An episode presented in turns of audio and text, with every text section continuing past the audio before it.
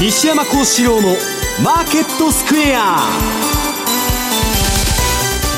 こんにちは西山幸四郎と。こんにちはマネースクエアジャパン比嘉宏と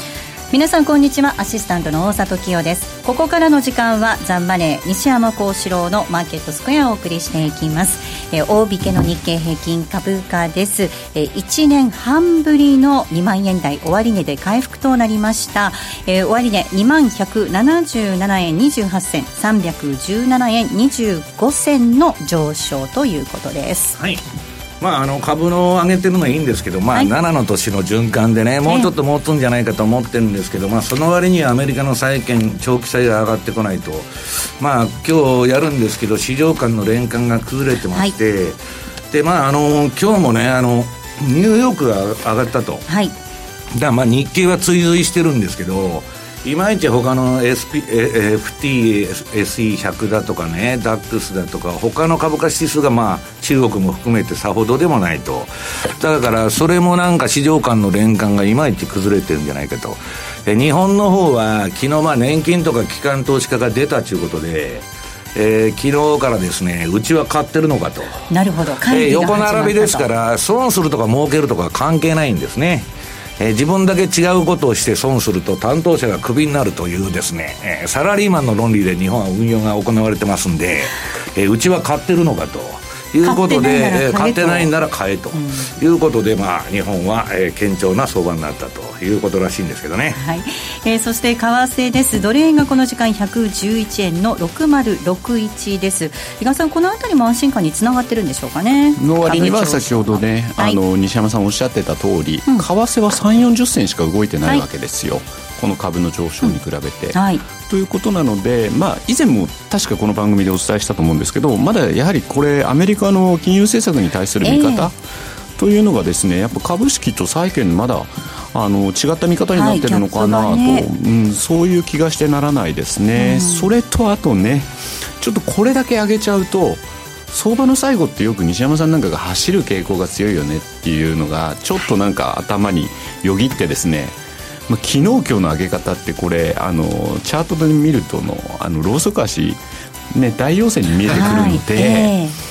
でビックスが相変わらず10割れでしょ、はいまあ、このあと反動にならなければいいなってやっぱちょっと考えちゃって。った自分もいるんですけどね。はいその辺ももちろんしっかり頭に入れておかないといけないということです、えー、さて今日はですね、えー、番組ユーストリームでもお楽しみいただけるようになっております、えー、アメリカの雇用統計の発表の日ということですので番組ユーストリームでもご覧いただけます。ユーストリームの見方についてはぜひ番組ホームページの方からご覧ください、えー、そしてユーストリームの日ですので特別プレゼントをご用意しております。番組特製のクオカード500円分を5名の方にプレゼントいたします。プレレゼントのご応募にはキーワードが必要になってきます。ユーストリームの画面に表示されるあるいはエンディングで西山さんが発表してくれるキーワードを添えていただいてご応募いただきますようお願いいたします。皆さんからのたくさんのご応募お待ちしております。また番組ではリスナーの皆さんからのコメント質問もお待ちしています。ぜひこちらも番組ホームページのコメント欄からお寄せください。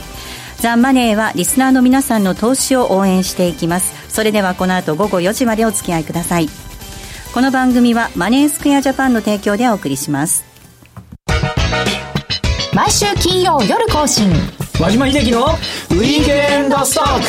ク。私和島がファンダメンタルズで注目銘柄分析。福永博之がテクニカルでマーケットを徹底検証。さらに注目イベントの解説や皆様からの個別銘柄リクエストにもお答えします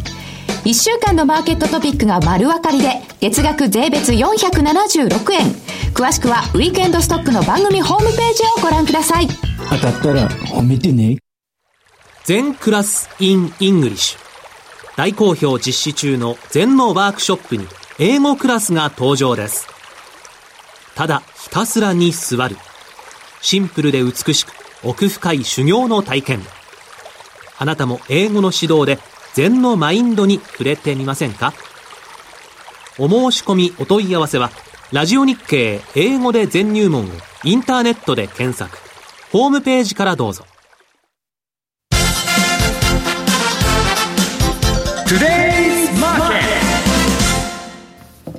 トゥデイズマーケットです。まずは今日のマーケットを振り返っていきましょう。大引けの日経平均株価、先ほどもお伝えしましたが、317円25銭高の2177円28銭でした。高いところでは2239円81銭まで上昇。今日は1年半ぶりに、およそ1年半ぶりに終値で2万円台回復となっています。トピックスが26.06ポイントのプラスです。1612.20でした。東証一部の売買高概算で23億1512万株、売買代金が3兆円超えました。3兆2232億円でした。値上がり銘柄数が1509、対して値下がりが422、変わらずは88銘柄となっています。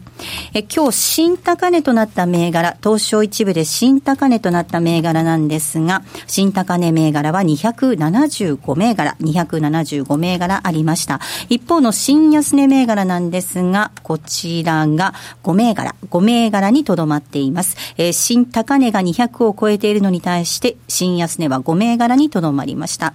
えー、業種別の騰落率見ていきますと、今日は33の業種がですね、こちら30業種がプラスでした。33のうち30業種がプラス。上げ幅大きかったのが鉄行、そして証券、海運、銀行など、え一方下げたのが食料、情報通信、水産などとなりました。えまた、9984のソフトバンクなんですが、こちらの時価総額が今日取引時間中、一時、え10兆円の大台を回復しました。え一時10兆円の大台を回復するところがありました。え2年9ヶ月ぶりのことです。えまた、えー、6758のソニーなんですが、こちらも8年9ヶ月ぶりの高値、8年9ヶ月ぶりの高値水準にあるということです。えー、引け後に一つ IR、え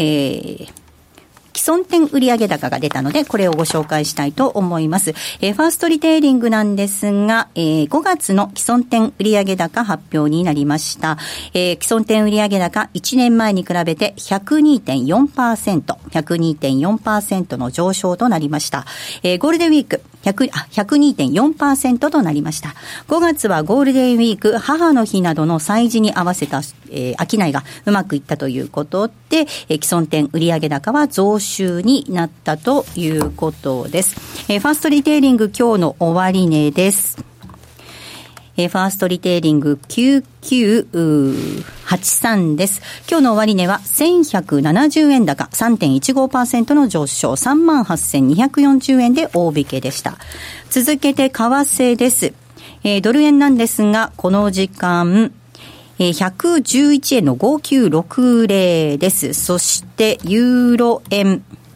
ユーロ円が、125円の1823、ユーロドルが1.121821での動きとなっています。では、マーケットのポイント、比嘉さんからです。はい。まあ、今週はですね、昨日からですか、5月が終わって6月相場に入ったと。いうことで、まあ、5月を振り返ってみてもですね、あの、 sell in May という言葉とは裏腹に、まあ、比較的あのしっかりとした相場展開が続いてたなと、まあ、途中あのトランプさんのね機密情報漏洩問題で一瞬ストンと落ちる場面があったんですけど、まあ、そこからの切り返しも非常に早くと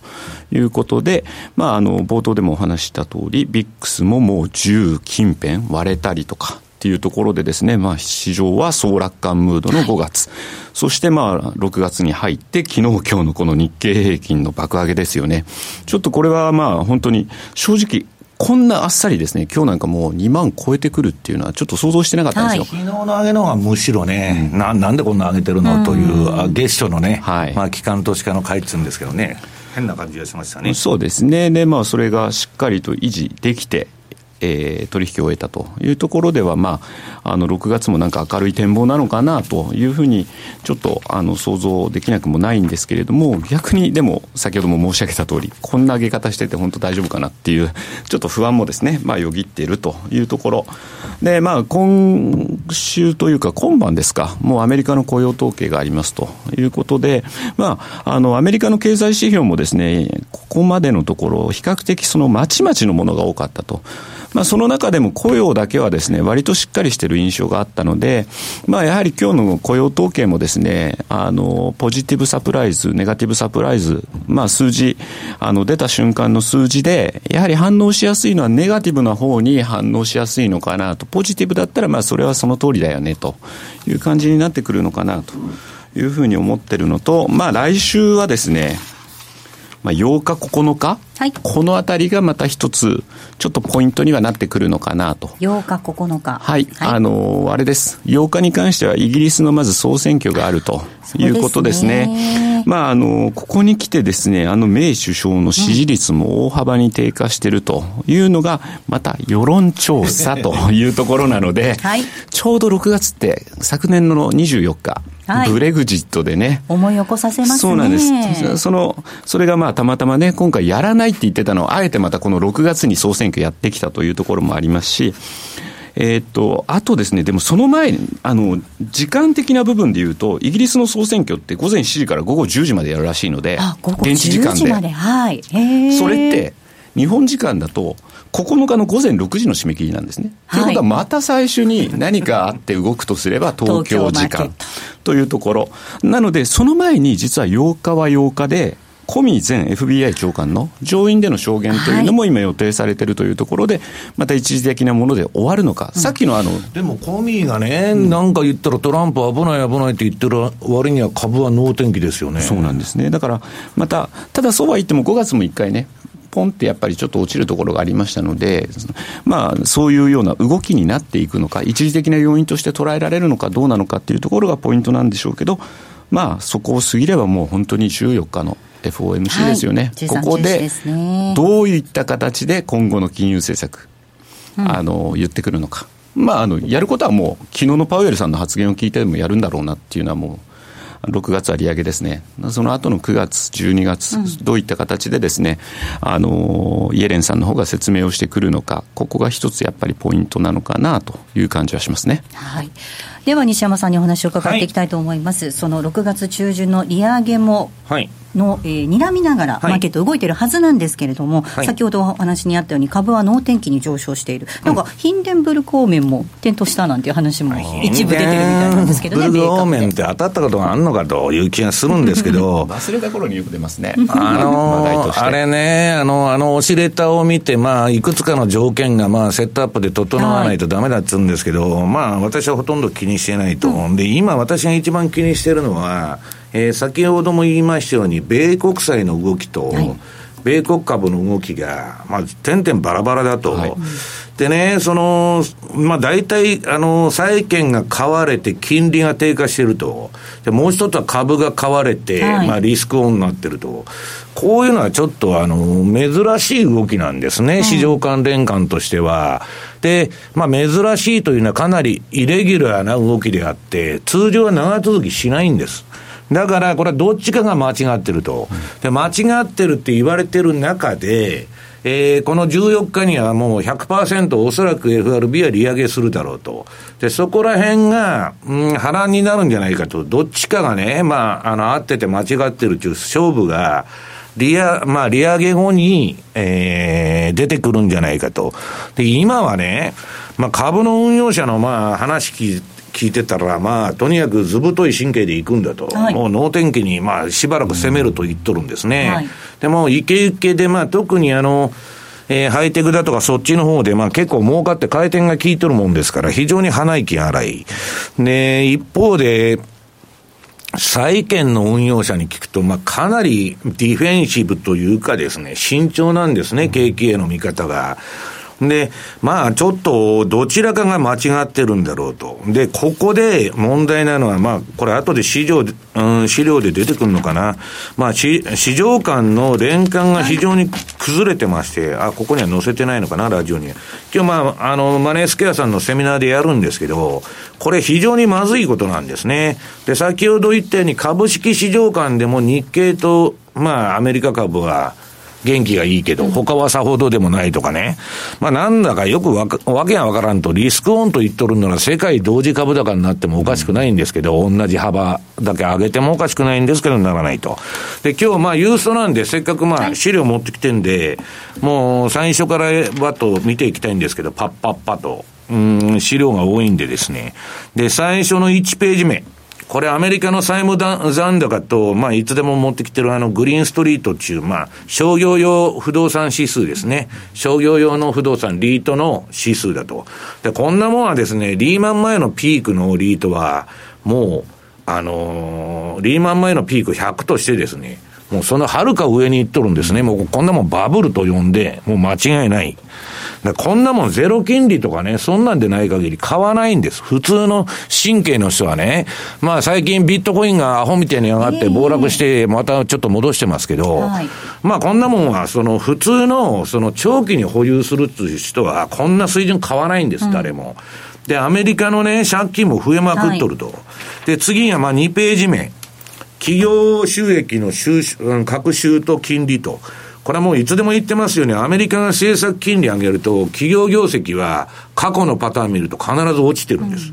うん、じゃあ、今度、14日に、えー、FOMC で金利上げが発表されれば、企業収益はだんだん悪くなっていくんですね。4回目の利上げになりますから、0.25刻みでやってても、だんだんボディーブローのように効いてくる。はいで、もう一つは、まあ、不良債権付けの企業も結構多いということですね。うん、リーマン前くらい、まあ、あのー、の水準になってきてると。で、すべて借金で回ってるんです、アメリカ経済は。で、この状態でね、皆さん金利上がると、これまあ4ページ。これラリー・ウィリアムズが言っとるんですけど、GDP は450億ドル伸びたと。で、GDP を450億ドル伸ばすのに、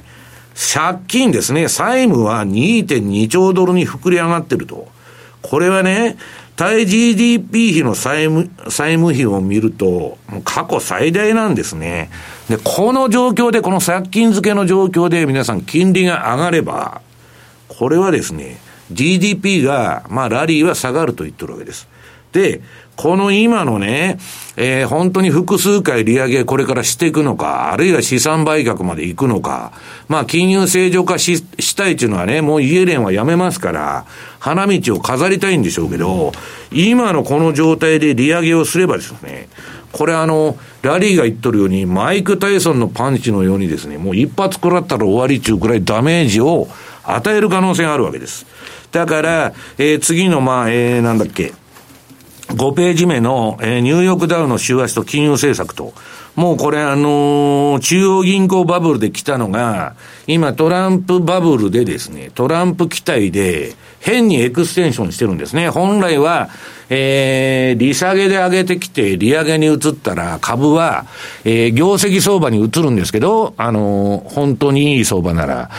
えー、金融相場から業績相場への転換期っていうのは、叱るべき株は調整を入れて一回落ちるんですね。で、その落ち、落ちるべき時にトランプが出てきて、財政出動だ、減税だ、ボルカールール廃止だっつって、もうその期待で落ちてないわけです。で、今度4回目の利上げすれば、それ以降がね、ちょっと私は危ぶまれるなという感じで見てるんです。で、次は問題はね、あの、失業率のチャートがあるんですけど、はいえー、これね、1948年からのデータで6ページ目。はい。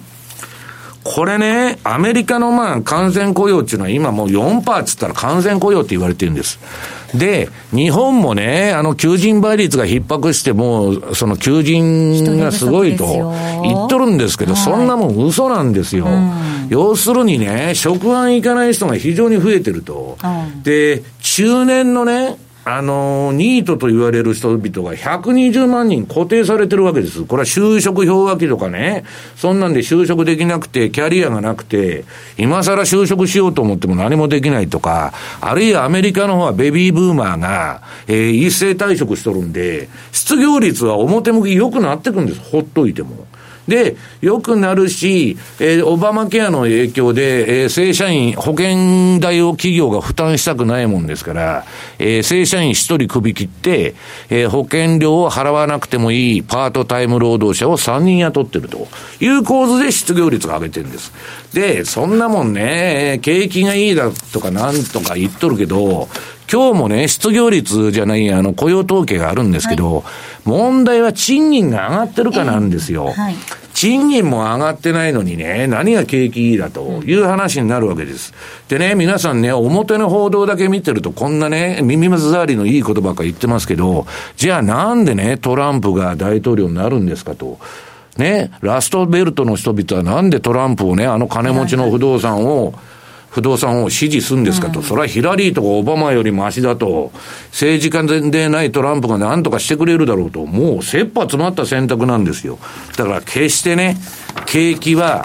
良くないんだけど、それでもね、もう100ヶ月近い景気拡大で入ってるわけです。過去平均58ヶ月の景気拡大期を大きくエクステンションしてると。で、問題はね、皆さん、この失業率が完全雇用に近い状態で、トランプは今年のえー、1月に政権を引き継いだ。これがまずいんですよ。要するにピークで、絶頂の時に経済が引き継いでるから、あとは悪くなるしかないんです。はい悪くなるしかないんだけど、トランプがやるぞやるぞって言っとるもんですから、はい、大丈夫だろうって言っとるんですね。うん、で、次はその、えー、民主党から共和党に政権が移行した、えー、場合の初年度の、えー、大統領の初年度の景気と株価、これ過去全敗なんですよ。だから、えー、今は私も強気なんですよ。株の強気言っとるんですけど、この年後半はですね、それこそ、ちょっとボディーブローになって金利の引き上げっていうのは、えー、ボクシボクシングで言うと、その後ね、景気で言うと足が止まるんです。だから、ちょっとやばい感じだなと。で、もっとやばいのがインデックスバブル。もうこれ、まあ、こか何週間か前にこのラジオで取り上げたんですけど、ビックス恐怖指数は10近辺で張り付いてるという、まあ、マーケットウォッチのね、えー、もう最近上がらない何があっても、コミー長官が証言しますよと。で、トランプはロシアゲートでもう失脚するかもわからないと弾劾だとか言っとるのにですよ。何にも反応しとらんじゃないですか。シュナーにも捜査の手がなんて話、えー、何にも気にしてないと。うん、関係ないんだと。ファンダメンタルズなんか関係ないと。えー、企業分、収益の分析なんかしてもしょうがないんだと。ね、アナリストなんかいらないんだと。インデックスさえ買ってほっといたら儲かるんだという風潮になってる。で、次が、これがね、えー、このビックス指数の1990年から2017年の推移。これまあセントルイス連銀っていうのはもう非常にいいいいデータを山ほどあの出してまして、でね、これビックス指数がまあ10割れとかね、うん、まあ10というか12ぐらい割ってきて、はい、底倍から上がり出しとる時が、まあ過去の相場で3回ぐらいあるんですね。うん、これは97年。で、その後アジア危機が次の年に起き、はい、起こるわけです。で、次が、まあ上がり出してパリバタなんだかんだ言っとったのがリーマンショックになると。で、ビックスなんか死ぬほど上がっとるじゃないですか。で、今またこの不気味な楽観相場になってると。で、これはね、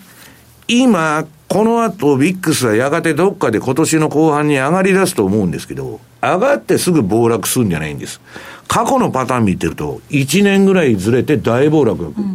だから私はここの今年の相場どっかで逃げないとですね、やばいと。で、株は暴落した時に買う商品ですから、暴落した時に買っといたら日本株でも米株でも何でも儲かるんです。まあ銘柄にもよりますけどね。はいだから、まあ、インデックス買うのがいいんですけど、まあ、そういうことで、ちょっと、まあ、あの、危惧してるということですね。で、まあ、ついでにちょっとやっちゃいますと、あの、えー、10ページのインデックスバブル。はい、もう上場銘柄数がだんだん減ってるのに、アメリカの株式市場は。えー、インデックスの ETF ばっかり上場になってると。もうこんないびつな相場はないと。まあこれもラリーが言っとるわけですね。で、面白い、面白いって言ったら怒られちゃうんですけど、はい、次のね、投資銀行の調調査予算。はい。証券会社っていうのは、いい銘柄を債券でも株でも選んで、顧客に推奨するというのが一つの仕事じゃないですか。もうインデックスで買ってたらいいんだと。予算がどんどんどんどん縮小して、人間はどんどんリストラになっとると。あいつらコストセンターでいらないと。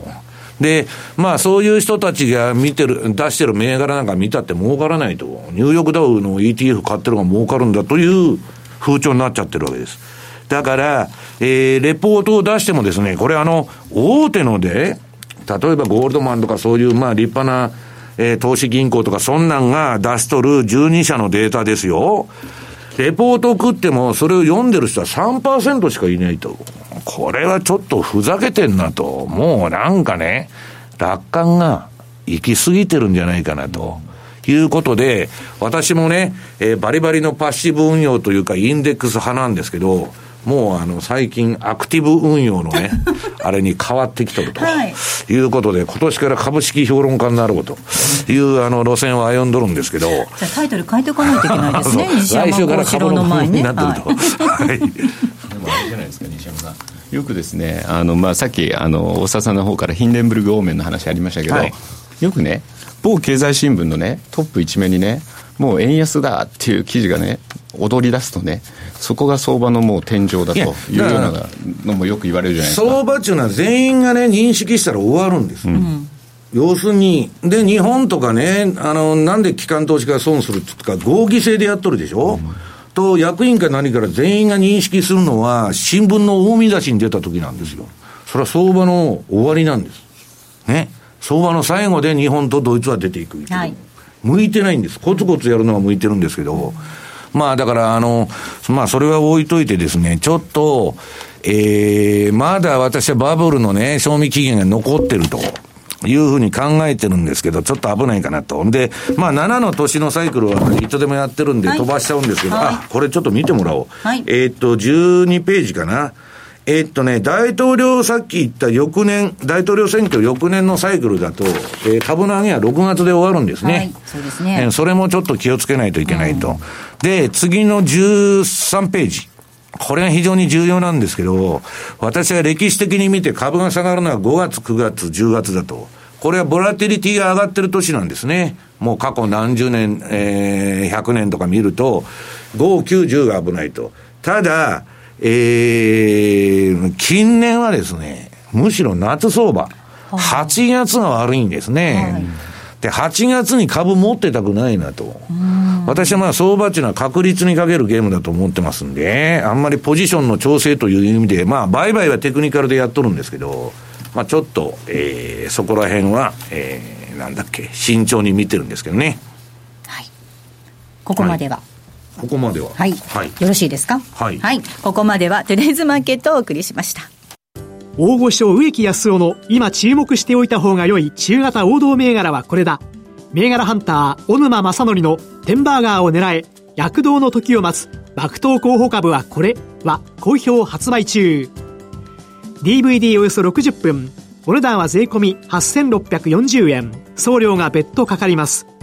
詳しくはラジオ日経ネットショップサウンロード。または電話03-3595-4730まで。6月24日土曜日東京読売大手町ホールでゴールドフェスティバル2017を開催。ゴールドについて学びゴールドを体感する特別な一日。ゴールドのスペシャリスト池水雄一さんとお笑いコンビパックンマックンのトークショーやゴールドの市場展望、ゴールド金貨の展示、体験型イベントなど盛りだくさんの内容。詳しくはラジオ日経トップページイベントセミナー欄をご覧いただくか、ゴールドフェスタで検索。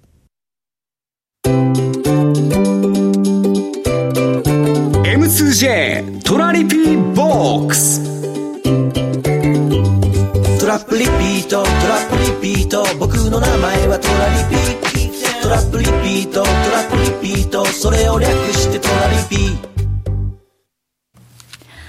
さあ、このコーナーでは FX 取引の考え方についてリスナーの皆さんからいただいた質問をご紹介しながら進めていきたいと思います。今週もたくさん質問いただきました。ありがとうございます。えー、まずは忖度ロースさんからいただいた質問です。忖度ね。はい、私もしないといけないですね、忖度ね。忖度ばっかしてるんじゃないですか。あ、そうですよ。気使ってね、頑張ってますけれども。本当ですか、本当。アメリカ株強いですが、ウォール街、トランプが弾劾や辞任しても OK だと見てるのでしょうか？ということで、先ほどのね、お話にもちょっとつながるところあるかと思いますが。いや、されるわけないと思ってるんですよ。うん、したら大変なことになりますよ。あの、これ放送でもね、このラジオで言ってるんですけど、えー、去年の11月、12月で1年分上げたと。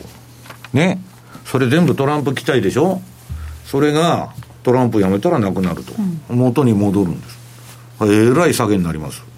だから、されないと思って。今のところね、マーケットは、ね、いや、トランプはだからまあ、いつでも言ってるように、ウォール街と、えー、財界味方につけてますから、軍産には反対してますよ。彼は戦争したくないから。で、まあ、地球温暖化とかね、インチキなことから全部抜けていくと、アメリカファーストだということで、まあ、あのー、やってることの筋はずっと通してるんです。で、まあ確かに空爆はしたんですよ、この前ちょっと。うん、軍産にちょっとサービスでやったんですけど、オバマのね、爆弾魔って言われるようなね、年中ね、アメリカの憲法違反しながら、えテロリストって裁判も何も認定されてないのに、えー、テロリストの犯行だからっつって、よその国行ってバンバン爆弾撒き散らしたと。そういうことはトランプはしないんです。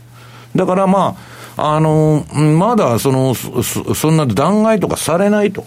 いうふうに、マーケットは思ってるということだと思うんですけど。比嘉さん、来週ね、コミ長官の議会証言ありますけれどもね、そこも見ておかないとっていうところもありますかね、まあ、そうですね、ただあの、私自身はやっぱり金融政策の行方というところがメインテーマになってくると思うので、それも、まあ、あってもまた、この5月みたいな感じの一時的なもので終わるのかなっていう気はしてますけどもね。まあ、金利ですよね、一番大事なのは。うんもう一つ質問紹介します。FX 初心者のにゃんころ先生です。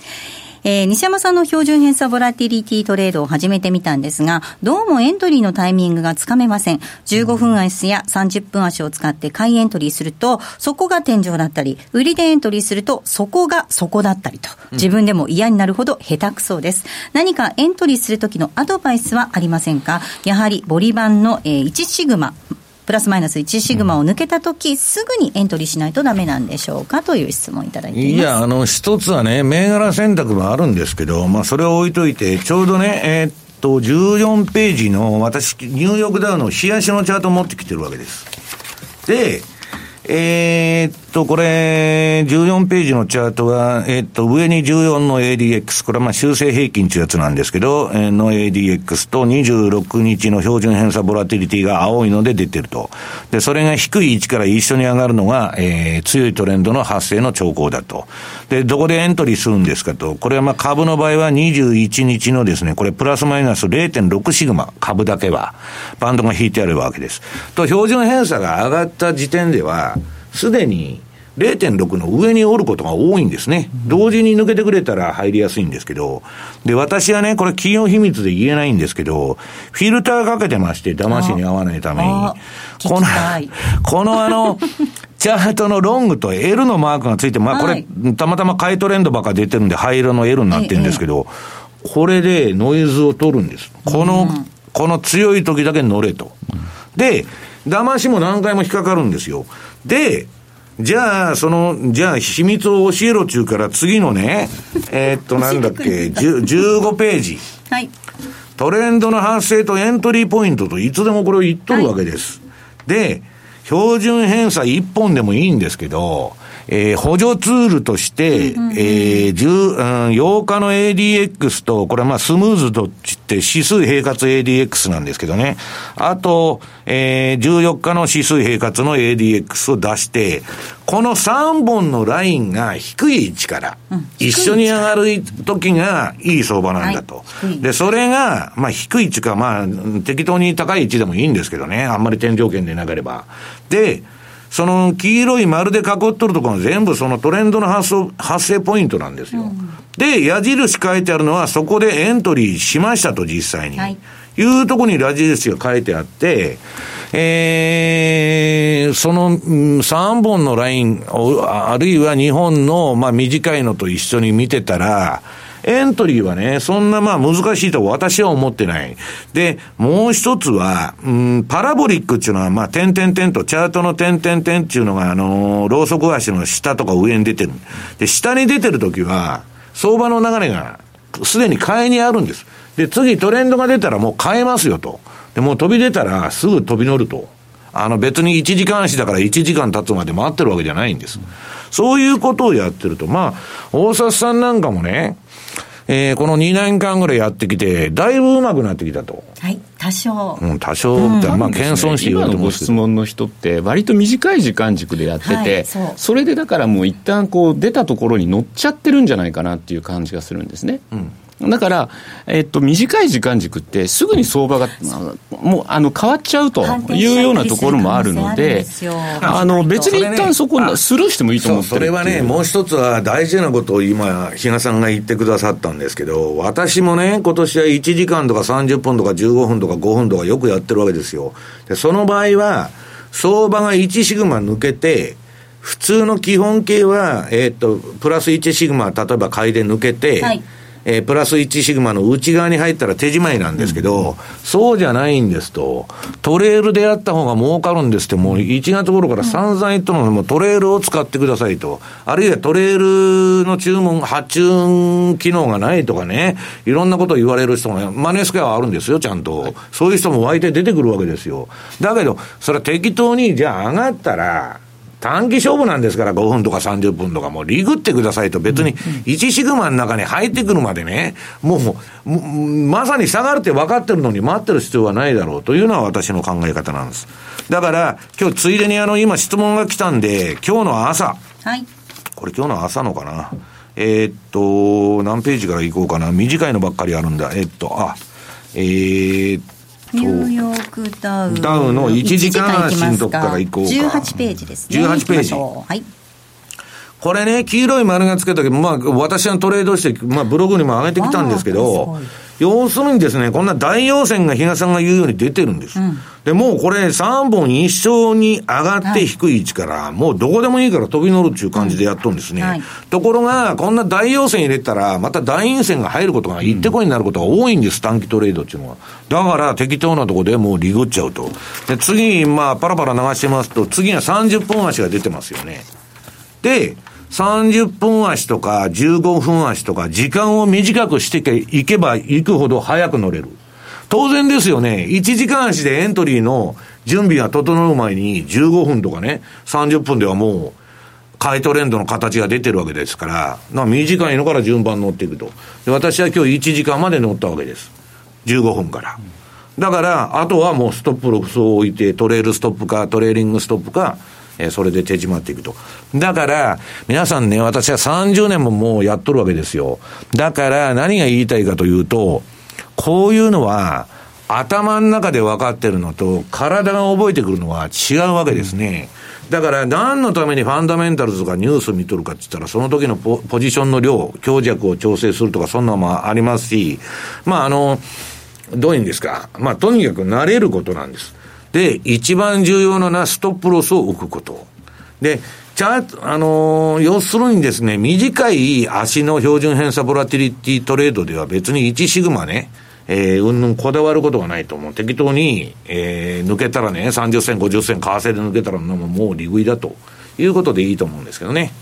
ちなみに私は例えば15分とか30分とか1時間でトレードするときに、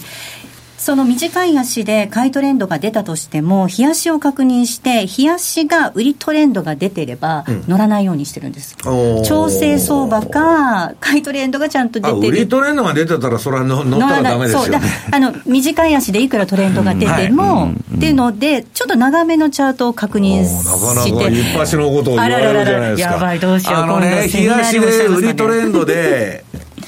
出てたら、それはね、5分で買いトレンドとか、15分で買いトレンドとか出るんですけど、乗りたいと思うんですけど、いや、明らかに分が悪いわけですよ、冷やしがだって下がりたいって言っとるのに、15分で買ってたら、そんなもんね、リバウンドに過ぎないわけですよ、それは重要。ただし、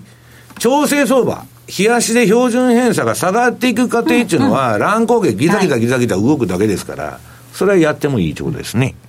あと悩んだ時は一回、見送るっていうのも当然ですよ。ね、はっきりした形が、綺麗な低い位置からね、3本一緒に上がるっていうのが一番いいんです。で、ぐじゃぐじゃ線がしとったりですね、分かりにくいときやらないと。うん、で、やらなくて、多くの商品をウォッチしてると、いい形のやつが出てくるんです。ええ、いうことなんですね。さあ、こうやって質問をいろいろ直に皆さん、あの、質問をしていただけるような機会が、セミナーというのがあるんですが、はい、東さん、広島と大阪でセミナーがありますね。はい、6月の17日が広島。えー、こちらは株価指数 CFD ですね。はい、の、えー、ところでお邪魔しますということで、はい、えー、こちらに関しては福永博之さんと。で、もう一つ、えー、18日でしたかね。25日。25日、失礼しました。18日もあるんでしたっけえっ、と、25日は西山幸四郎さんで、はい、こちらが FX。うんというところなので、はい、あの、18日もそれは CFD です。あ、そうです。はい。あの、まあ、どちらかですね、はい、興味のある方に、えー、皆さんご参加いただければなというふうに思ってますんで。はい。えっ、ー、と、全国セミナープロジェクトというくくりでちょっとご案内させていただくと、はい、えー、第3弾が、えー、6月17日土曜日の広島 CFD のセミナーです。そして第4弾が6月25日日曜日で大阪 FX 編ということでお届けします。えー、詳細、えー、番番組のホームページにリンクアップされていますので、こちらをご覧いただいてご応募いただきますようお願いいたします。25日は、えー、西山さんも登場されるセミナーですので、ぜひご応募ください。ここまではトラリピボックスをお送りしました。西山幸四郎のマーケットスクエアリスナーにおなじみの FX 会社マネースクエアジャパン。独自の発注管理機能トラリピと充実のサポート体制で多くの FX 投資家から選ばれています。今回そのトラリピがさらに始めやすくなる新しいサービスが始まりました。その名もトラリピフルサポートプログラム。例えば200万円をトラリピで運用した場合のプランを考えてほしいといったご要望から、とにかくトラリピのことを何でも聞きたいといったご要望まで、マネースクエアジャパンの経験豊富なコンサルタントがお答えします。これまでトラリピに興味はあったけれど、まだ始められていない方の第一歩を、トラリピ専門のコンサルティングプログラムで応援します。トラリピフルサポートプログラム、ぜひご利用ください。詳しくはトラリピサポートで検索。マネースクエアジャパンの取扱い商品は投資元本以上の損失が生じる恐れがあります。契約締結前交付書面をよくご理解された上でお取引ください。金融商品取引業関東財務局長金賞番号第2797号。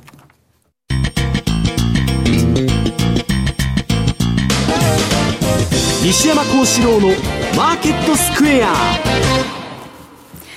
さあ、このコーナーは、えー、マーケットの見方について西山さんにいろいろな角度で教えていただきます。今日のテーマです。ドルインデックスで見る今後のドル相場。はい。ちょっと、まあ、あのー、時間がかなり押してきてるんでね、パッパッパッとやりたいんですけど、はい、あの、まず、アメリカの10年国債の金利。これも全然上がらないと、上がらないどころか下がってると、日米金利差でドル高になるんじゃないかと、こんな長期金利が上がらなかったらこれはダメだろうというようなことが今言われてるわけです。でそのドル円相場なんですけど、えー、次のドル円の冷やし見ると大きくは、ええー、まあ三角持ち合いっつったらおかしいんですけど、まあちょっとレンジっぽいんですね。レンジっぽいんですけど、この110円を切っちゃいますと、まあ、107、8円までの下落リスクは持ってると。で、上の方は、この前、まあ、14円台の仲間まで強引に釣り上げたんですけど、そこでかなりポジションがしこってまして、まあ、ちょっと重くなってると、まあ、今日は上げてるんですけどね。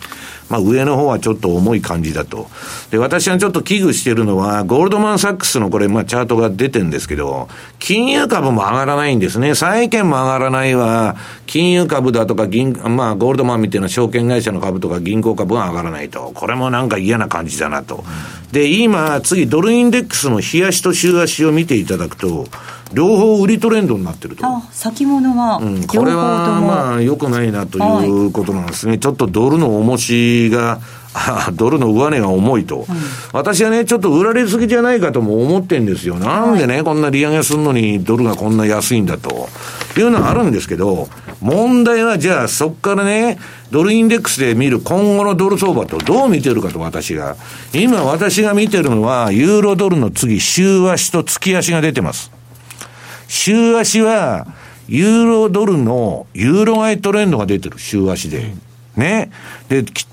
えっと、月足の方は標準偏差がもうわーっと調整してジグザグに動いてたんですけど、月足が。底倍になって、次のトレンド待ちになってると。これ両方ユーロ、ユーロ買いトレンドになったら。ADX はちょっと上向いてきてますよね。はい、ドル上がらないじゃないかと。いうことになっちゃうわけです。うん、で、とりあえず週足でね、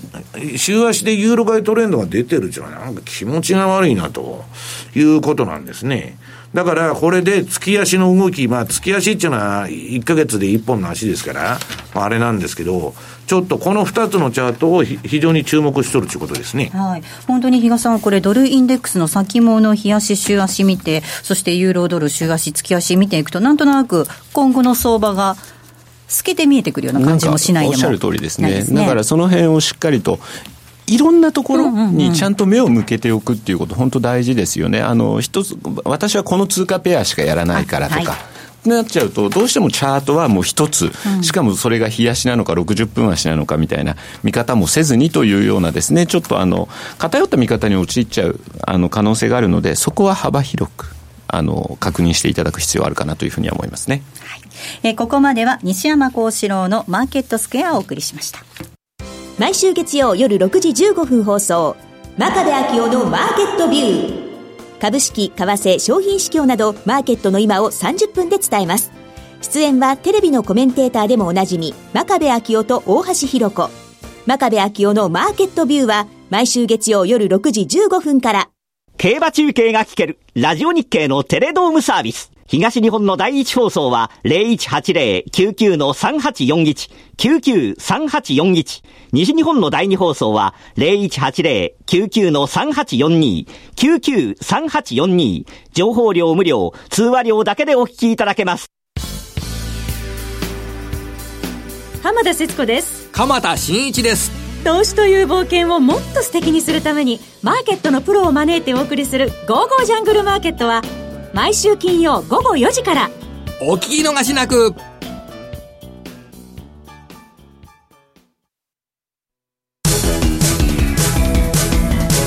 M2J マーケット投資戦略 M2J マーケット投資戦略です。来週に向けての M2J の投資戦略伺っていきます。比嘉さんです。はい。まあ、来週に関してはちょっと8日のね、あのイベントが気になる8日9日ですか、はい、日本時間で言うとね、はい、そこのあたりの動きが気になるというところもあるんですけども、基本的にやはりあのアメリカの金融政策、ここをメインに考えていきたいので、その、えー、結果が出るまでは、とにかく短い時間軸で、えー、トレンドが出てる方向につついていくという戦略なので、まあ今、ちょっと、えー、ドル円なんかの60分足なんかはね、はい、ちょっと汚いなというようなところでもあったんですけど、まあ、それ以外でもですね、全然もう、えー、ユーロ円も出てますし。トルコとナーがすごいトレンド出てたんですけど、ドル円とか全然ポンド円とか大したことなくて。オージーとかですね、意外とキウイとか、そういったところもですね、あのチャート変えてみると、特に今日ニュージーなんかの60分なんか、綺麗なトレンドが出てたりとかしますんで、うん、もうそういうふうにちょっと少しずついじってみてですね、それで、あこれだまだトレンドが出始めのところだっていうところで、そこでも標準偏差と、えー、ボリンジャーで乗っていくっていうやり方でいいのかなっていうふうには思ってますけどね。いろいろ本当にチャートを見ないといけないなというのは分かるんですが、これ、チャート見る時間とかって決めた方がいいんですかね、何時と何時と何時は定点観測するという。ジャパンにはポケトラがあるんですよ、最強の、はい、もうスマホでね。うんあとはまあ、米債のリアルタイムのレート見るには、テレトレーダーっていうね、スマホのソフトがまあ無料のがあるんですけど、まあ、その2つ入れといたらいいだろうと。いうことなんですねあとはそういう短い時間軸でトレンドに乗っていくとそれがひいては大きいトレンドにつながる可能性もあるので、そういう意味でも、その短い時間軸を続けるっていうことはですね、まあ、妙味としてあるかなというふうには思いますよね。そうかそうか。確かにちょこちょこ見てるとね、それがこう、だんだん長いものにつながってて、長いものに60分足やってて、それでトレールでつけてて、決済をですね、そしたら冷やしでもいつの間にかトレンドになってるとかね、うん、っていうことも往々にしてありますからね。はい。ぜひ皆さんチャートをこまめに見ていただきたいなと思います。えー、ここまでは M2J マーケット投資戦略をお送りしました。さあ、お送りしてまいりました、えー、西山幸四郎のマーケットスクエアそろそろお別れなんですが西山さんではキーワードをお願いいたします、はいえー、今週のキーワードは日経平均2万円回復でございます。はい。日経平均2万円回復。はい。えー、今週のキーワードは日経平均2万円回復ということですので、こちらを添えていただいてご応募いただきますようお願いいたします。皆様からのご応募お待ちしております。えー、では、お別れのお時間です。今日ここまでのお相手は、西山幸四郎と、マネースクエアジャパン比嘉宏と、大里清でした。さようなら。この番組はマネースクエアジャパンの提供でお送りしました。